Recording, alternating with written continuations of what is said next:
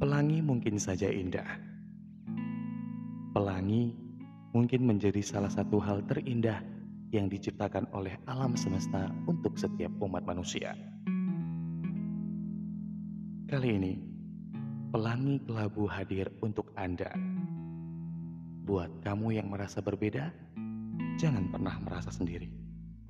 Mari berbagi, dan mari kita masuki dunia pelangi kelabu. Bersama saya Iwan, hanya di setiap minggu.